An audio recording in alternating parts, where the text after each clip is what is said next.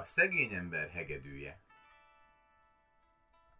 Messze-messze, hetet-hét országon túl, az óperenciás tengeren innét, volt egyszer egy király, és annak három szép lánya. Azt mondja a királyné egyszer ennek a három leánynak.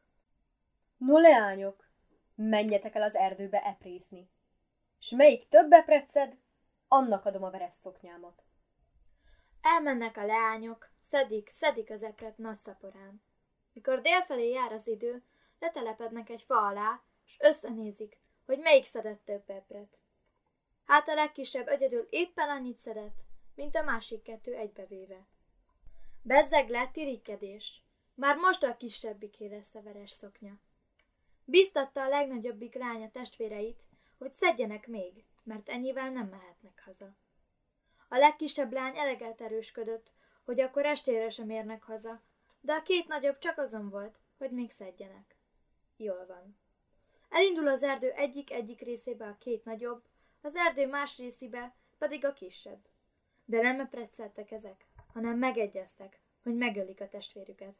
Ha az övék nem lehet a veres szoknya, ne legyen a legkisebbiké sem. Mindjárt felkeresték a testvérüket, megfogták, s hiába könyörgött, hogy inkább nekik adja mind, ami epret szedett, mégis megölték.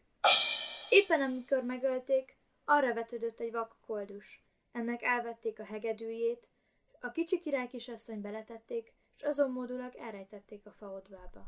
Hazamennek a lányok, s kérdik otthon. Hol a testvéretek? Ők bizony nem tudják. Eleget mondták neki, ne kalandozzon félre tőlük, nem tudott velük együtt eprézni. Ki tudja, talán eltévejedett, talán megölték az erdei talvajok. Az alatt pedig egy szegény ember fáért megy az erdőre, és éppen azt vágja le, amelyikbe a király kisasszonyt holtestét tették. Csak elálmékodik a szegény ember, mikor látja, hogy a fából egy hegedű pattan ki. Kezébe veszi a hegedűt, s a nyirettyűt elkezdi rajta taszigálni, mozgatni, ahogy éppen a cigányok szokták. Hát ez a hegedű nem csak hegedül, de énekel is. Mindazt énekli. Lassan húz, te szegény ember, meg ne sérts egy gyenge karom, gyenge karomnak nyirettyűje, király Erzsi hegedűje. Ejnye! Ördög adta varasgyékja. Ez a hegedű bizonyosan meg van boszorkányozva. Én bizony elindulok vele, szerencsét próbálok. Hát, ha megfizetik ezt a csodálatos nótát. El is indul a szegény ember, bekalandoz országot, világot, s annyi pénzt keresett, hogy egész vágás szekéren kellett utána hordani. Egyszer, amint menne, mendegélne, éppen annak a királynak a városába került, akinek a kisebbik lányát olyan istentelen módon ölték meg. Megáll a király palotája előtt, segedülni kezd. Meghallja a király a csodálatos hegedülést, és kiküldi kicsi inasát, hogy hívja bé azt a muzsikást. Kifut az inas, hívja a muzsikást, de az azt feleli vissza, hogy ő bizony egy lépés sem megy, mert neki annyi pénze van, hogy a királynak sincs több. Visszamegy az inas, jelenti a királynak, hogy mit felelt a muzsikás. Mit csináljon? Kiment maga, s úgy kérte, hogy menjen be a palotába, s rándítson neki egy pár nótát. No, addig kéri a király, hogy bemegy a muzsikás, egyet-kettőt kongat a hegedűjén, azután húzni kezdi.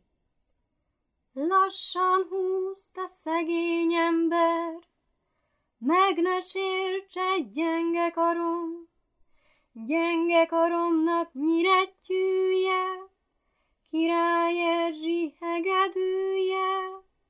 Eljön egy csodálatos nótász, hé. Odaáll a két király kisasszony is, ámulnak, bámulnak, az egyik elveszi a hegedűt, s húzni kezdi, hogy vajon mit énekel neki. Hát ennek ezt énekli. Lassan húz, de én hóhírom, meg ne sérts egy gyenge karom. Veszi a másik lány, húzza, s hát ennek is azt énekli. Hegedűt a király, s ennek hát már azt énekli. Lassan húzzad, édesapám, meg ne sérts egy gyenge karom. No, ez bizonyosan ördöngösség. Már csak én is megpróbálom. mondja a királyné. Kezébe veszi, Húzni kezdi, s hát a hegedű ezt énekli. Lassan húzod, édesanyám, meg ne sérts egy gyenge karom, gyenge karomnak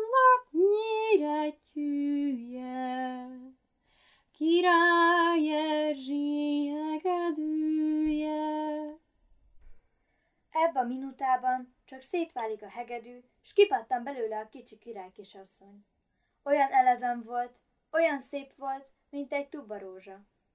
Aj, szegény világ! Megijedt a két nagyobb leány, hogy mindjárt szörnyet ájult.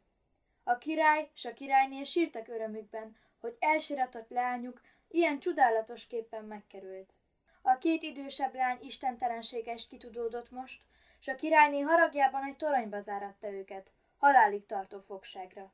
De a kicsi király kisasszony addig könyörgött az édesapjának, míg az megkegyelmezett a gonosz lányoknak, s azutától fogvást békességben élnek, ha meg nem haltak.